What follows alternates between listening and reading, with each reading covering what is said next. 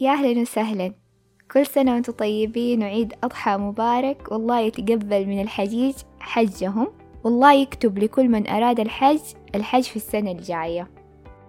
في العادة لما نتكلم عن الذكاء فنحن نقصد بشكل خاص الذكاء والقدرات العقلية. في الغالب نركز على نسبة الذكاء المعروفة واختصارها بال IQ هو الذكاء اللي يولد به الشخص يعود فيه جزء كبير منه إلى الجينات.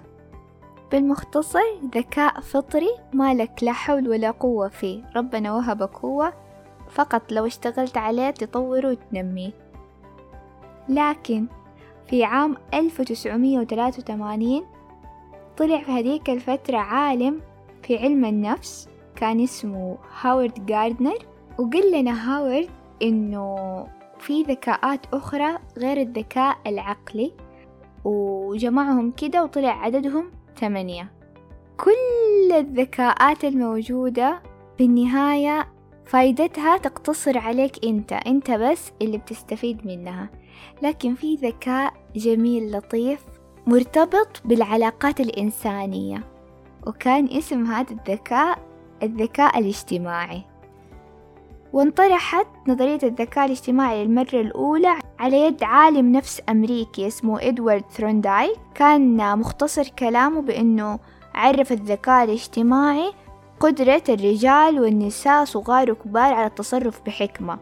فين في إطار العلاقات الإنسانية وقال إنه هو مش فطري وإنما مكتسب يعني مش زي الآي كيو ينتقل عبر الجينات إنما هو مش مكتسب. بما إنه مكتسب معناته نحن نقدر نطوره وننميه ونشتغل عليه حتى لو ما كان عندك ذكاء تصير ذكي اجتماعيا بإذن الله. خليني أنبهك على حاجة يا صديقي. البعض يخلط بين الذكاء الاجتماعي والذكاء العاطفي. صحيح أن الذكاء العاطفي مرتبط بالذكاء الاجتماعي لكن الفرق أنه الذكاء العاطفي مرتبط بإدارتك لمشاعرك وحياتك بينما الاجتماعي يعتمد على عنصرين أساسيين. أول شيء إنه قدرتك على فهم مشاكل الآخرين واحتياجاتهم. والنقطة الثانية قدرتك على الاستجابة والتكيف مع المواقف الاجتماعية المختلفة. أنت كيف تتعامل مع الموقف؟ وإذا تبى تبني علاقات ناجحة اجتماعيا وتسلك أمورك لازم يكون عندك مهارات الذكاء الاجتماعي. وأنا بين زملائي سألت سؤال فنان إنه إيش العلامات اللي تخليني أحكم إنه الشخص هذا ذكي اجتماعيا؟ ما مروا عليك أشخاص تلاقيهم يفهموا في لغة الجسد إيماءات الأشخاص اللي حوالينهم يحاولوا يحللوا كثير يعني تلاقيه شخص جالس ومراقب للبيئة والناس اللي حوالينه. هذا حركاته سكناته آه بكل صدق بكل صدق أنا لاحظت إنهم هم يكونوا يستمعوا أكثر من إنهم يتكلموا يحترموا آراء الآخرين ما عندهم فرض لآرائهم يحاولوا يتعرفوا على اهتمامات الأشخاص وميولهم تلاقيهم دائما يقدموا المساعدة للناس اللي تحتاج مساعدة دائما هم المبادرين. محاور جيد. ما قد كنت في جلسة وفي شخص أخذ اهتمام كل الحاضرين في المكان؟ هذا الشخص يتمتع بذكاء اجتماعي مرتفع يعرف ينتقي كلماته عنده حس فكاهي مناسب يتذكر التفاصيل عادة. يعني حقيقي كذا اليوم وصلت لاستنتاج إنه الأشخاص اللي يهتموا في التفاصيل هم أشخاص مميزين. قلة الجدل. دقيقة. أفتكرت أخوي الكبير اللطيف هو أول من نبهني على هذا الحديث. حديث الرسول صلى الله عليه وسلم أنا زعيم بيت في ربض الجنة لمن ترك المراءة ولو كان محقا. فالذكي اجتماعيا يدرك تماما إن الجدال وإثبات وجهة النظر يخلي الآخرين ينفروا منه. ليش؟ لأنه ترى مو أفضل شيء إنك تثبت إنك أنت الصح. فهو بدل من إنه يجادلهم يسمعهم بعقل متفتح حتى لو كان يخالفهم في الرأي. ونرجع نقول إنك أنت تسمع بعقل أو بعقلية منفتحة هذا ما يعني إنك أنت موافق على كلامهم. فقط تقبل للرأي والرأي الآخر. ودائما وأبدا أنا أقول إنه الناس الأذكياء اجتماعيا يحسوا بالآخرين بمشاعرهم. يلاحظوا تغيرك. اليوم أنت في مود كويس بكرة تكون زعلان. ممكن أنت تشوف نفسك إنك ما أظهرت هذا الشيء. وبالفعل لو تلاحظ كل الأشخاص يقول لك أنت كيف حسيت إنه فلان مثلا متضايق متغير؟ ما شاء الله عليك. يعني فيا يشعروا بمشاعر الآخرين. فلما يكون معاك شخص زي كده يحس فيك وانتو ما بينكم رابطة قوية معناته هذا الإنسان يتمتع بذكاء اجتماعي عالي.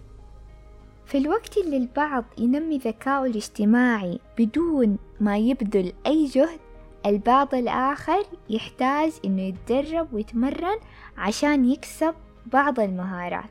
فعشان تطور من ذكائك الاجتماعي تعال نبهك على بعض النقاط. أول شيء انتبه لمحيطك.